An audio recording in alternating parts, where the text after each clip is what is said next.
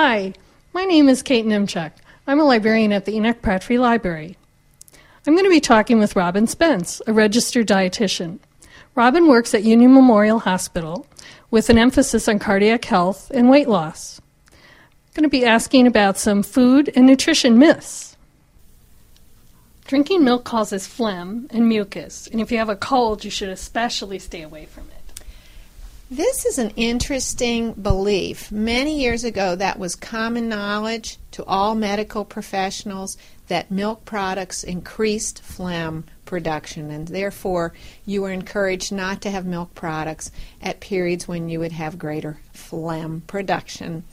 But actually, in the research on this, there was no extra phlegm production when the uh, individuals consumed milk or dairy products. Actually, if somebody is having problem coughing up or just feeling really congested, it's real important for them to drink a lot of of liquid, a lot of fluid, and that'll help thin things out and it's easier for them to clear the congestion. If your blood cholesterol is high, you should totally avoid eggs. You know, cholesterol management has had its ups and downs over the years, and in my years of working in cardiac health, we've seen changes in attitudes. As you may recall, years ago, people were advised to follow a very low fat diet. Um, now we encourage people to have a moderate fat diet.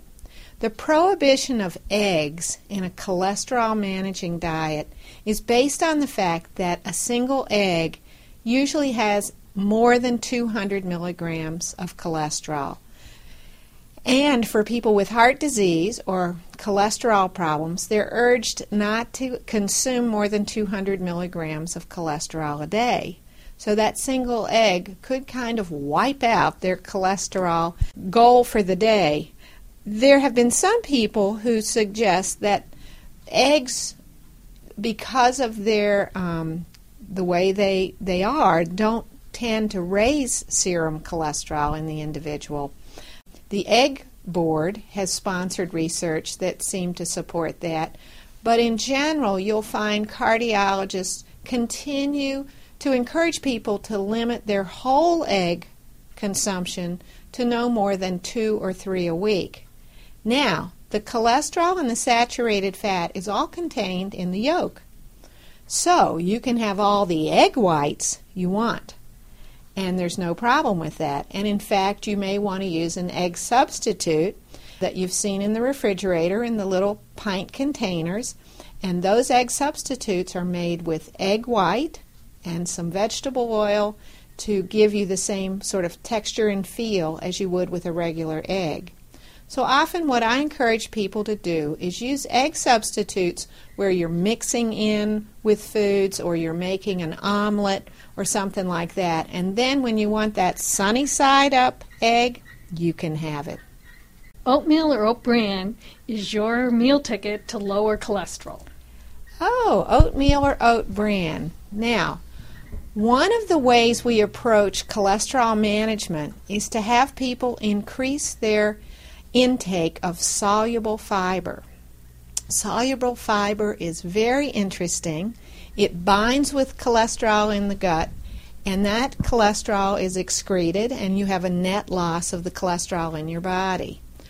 Oat bran is very rich in soluble fiber, and so a half cup of cooked oat bran can give you three grams of soluble fiber of the 10 you're trying to get in a whole day.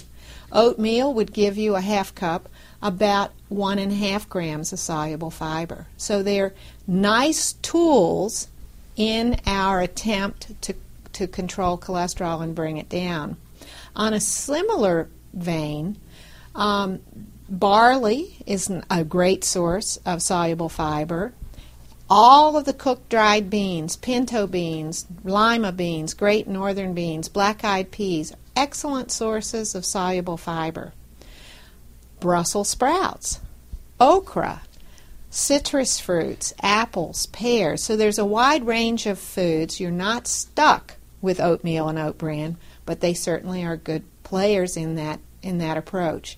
The other food that does the same capturing of cholesterol in the gut for excretion are things called plant sterols or plant stanols, and they're found in special margarine products such as Benecol and Promise Active.